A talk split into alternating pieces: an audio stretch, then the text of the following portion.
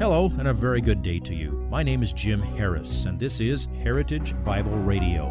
Heritage Bible Radio is an extension of Heritage Bible Church in Boise, where it's my joy to serve as the teaching pastor. Every day, we devote our radio time to studying a portion of the Word of God so you can know Him better through Jesus Christ and serve Him better through your local church. This week on Heritage Bible Radio, we resume our lesson from 1 Corinthians chapter 12, which deals with spiritual gifts. In this message, Pastor Harris teaches us 12 truths about spiritual gifts to keep us from speculating beyond what the Bible teaches. Please listen closely as Pastor Jim teaches today's slice of this week's message entitled, Don't Be Ignorant about spiritual gifts, part two. Fourthly, we said spiritual gifts are not natural abilities.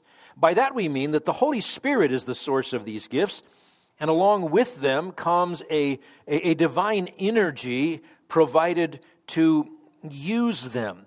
Now, I always get questions about this, and uh, even though uh, we haven't been able to meet together this week, I have had that question come up a couple of times. Well, how can you tell the difference between natural abilities and spiritual gifts? I mean, what if we have um, two pianists and two vocalists, um, and, and they are accompanying and singing a wonderful piece of music that, that exalts God? And one pianist and one singer are not believers, and the other is a uh, the, the, the, other two the other two are and all four of them are spectacularly skilled and well trained how can you tell the difference? Well in one sense you can't. But in the other sense the most important thing uh, in their lives is the motivation Am I doing this as my offering of my body as a living sacrifice to glorify God and Him only? Now, I can't necessarily tell by looking at you. You can't necessarily tell by looking at me, but that's very important, and it is a fundamental difference. The other thing is the fruit. In the lives of those people who are using both those natural abilities and the spiritual gifts, the question is is the gospel being proclaimed through the life of that person? Is the fruit of the Holy Spirit evident in the life of that person? Is attention being focused to the true God, or is attention being focused on that person? All right, number five of the 12 truths about spiritual gifts. Using your gift promotes unity. The Holy Spirit is never divided against himself. Uh, Ephesians 4 makes it clear. The edifying use of spiritual gifts in the body of Christ by the people that God has put into the body of Christ brings about the unity of the body of Christ. And as the body of Christ works together as one, people are increasingly brought to maturity in Christ. Number six, gifts are not necessarily a sign of maturity or spirituality. And I showed you a couple of verses 1 Corinthians 1 7 and 1 Corinthians 3 1. This church lacked no gift, but they were ridiculously, shamefully, sinfully immature as a group. So, spiritual gifts can be misused by people who are uh, walking according to the flesh. Number seven, your gift is not for you. Uh, now, you can get a blessing when you use your spiritual gift. You may grow in your study. You may be blessed as you see people uh, grow or respond or however, but your spiritual gift does not exist to make you happy. Your spiritual gift does not exist to make you sh- mature. See the previous point. It's for the purpose of ministering to the rest of the body of Christ. And people who are recommending seeking spiritual gifts for their own growth, for their own blessing, for their own benefit, totally misunderstand the purpose of spiritual gifts altogether. Now, that's where we left off last time. And now we're going to forge ahead. Number eight in our list. In our list, your gift is unique. It's unique. 1 Corinthians 12 11. But one and the same Spirit works all these things, referring back to those five words that describe gifts, He works all these things, distributing to each one individually just as He wills. Every individual Christian, every single one who believes in the saving work of Jesus Christ, each one has a unique makeup. We all have unique genetic backgrounds and we have unique experiential backgrounds. And you put that together with the Holy Spirit very clearly, sovereignly distributing the gifts as He wills. That makes it pretty clear every single Christian is a unique entity, a unique creation. Each one is important, each one is indispensable in the body of Christ. Now, just like with your physical body, uh, parts of the body of Christ are not interchangeable. each part serves its function in coordination with all the others. So, your gift is unique.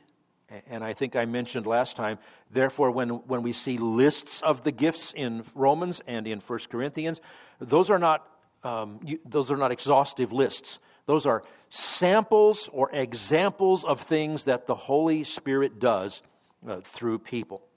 Number nine, you are not commanded to know your gift. Now, I, when I first entered the, the, the pastoral ministry, um, I, I once got into a very heated discussion because I said this from the pulpit. You're not commanded to know your gift. And it was very popular back in those days to, to have uh, spiritual gift inventories. You could take these tests to decide what your gifts are. Like in, in school in the eighth grade, we took, we took uh, inventories for what might be our life's calling. And my test came out, said I should have been an Air Force pilot. Well, I've been grounded. Uh, I, didn't, I, I, never did do that. Well, that, that kind of thing was applied to, uh, to spiritual gifts. And, and many people have taught that, and, and in some circles made a big deal out of it. And I say, without any support from scriptures. The, the believers should, are never commanded to try to discover their gifts. When I said that, some people got upset with me, and I said, okay, well, what passage says it? There's no command. And somebody said to me, well, it's an implied command. And I said, Where is it implied? It has to be clear if it's a command from God. And a guy opened up his notebook from a conference that he'd gone to, and he read me a sentence that said that it is imperative that we know and discover what our spiritual gifts are. And he closed the book and said, You're wrong. That, was a, that was a dark day in my early ministry. But following that teaching, there are these tests or inventories. They're well intended efforts to help people minister in the body of Christ. I'm not attacking a motive, but I'm saying you're putting something into the scripture that isn't there.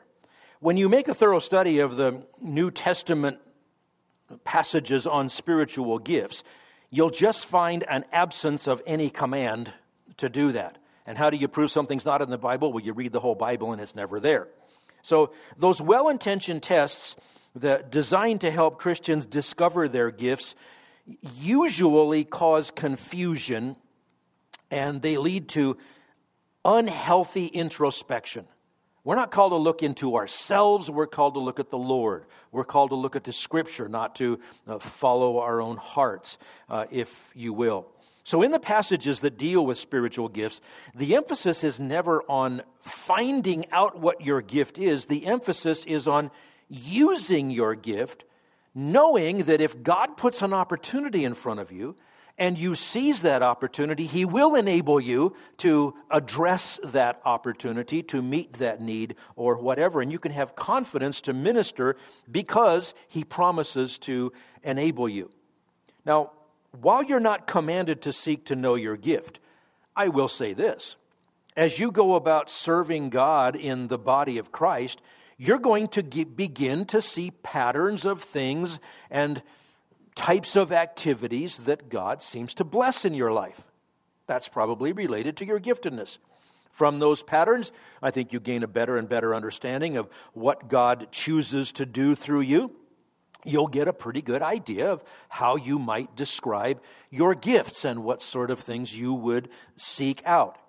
And I would also say that as you mature in Christ, it should be harder and harder for you to pinpoint one gift. Because the more mature you are in Christ, the more you're going to act like Christ. And the more you act like Christ, the more you're going to minister to any and every need that comes your way. So, number 10, seeking to know your gift can cause problems. And here's what I mean the first would be confusion.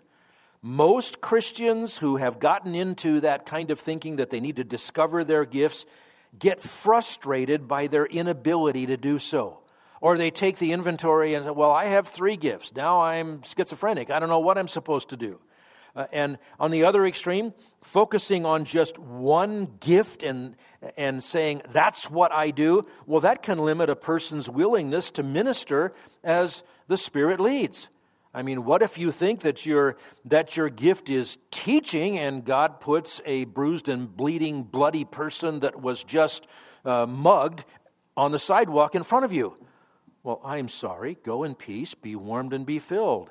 By the way, do you know about the doctrine of the sovereignty of God? No. You bend down and you bind up the wounds. So it has caused some parts of the body of Christ to become like that centipede that used to know how to walk and then he tried to figure out which foot to move first. It, can really be a confusing thing. Another thing it can do is cause people to rationalize lack of service. Some Christians fixate on what they think their gifts are, and so they use that as an excuse to only do the things that they want to do, the things they like to do. And as I said, the more mature a Christian comes, the more effectively he or she is going to minister in a wide variety of situations. If you would like this message on compact disc, let me know and we'll send it to you. You'll receive the entire message, not just the portion on today's program. You can order by phone at 353 4036 or by writing to us at 7071 West Emerald, Boise, Idaho 83704 or on the internet at hbc boise.org. Heritage Bible Radio needs your prayers and your financial support. Once again, you can reach us online at hbc boise.org or by telephone at 353 4036 or by writing to us at 7071 West Emerald, Boise, Idaho 83704. And if you need a church home here in the Treasure Valley, I hope you'll visit us any Sunday at 7071 West Emerald. For Heritage Bible Radio, I'm Jim Harris. See you next time. Bye bye.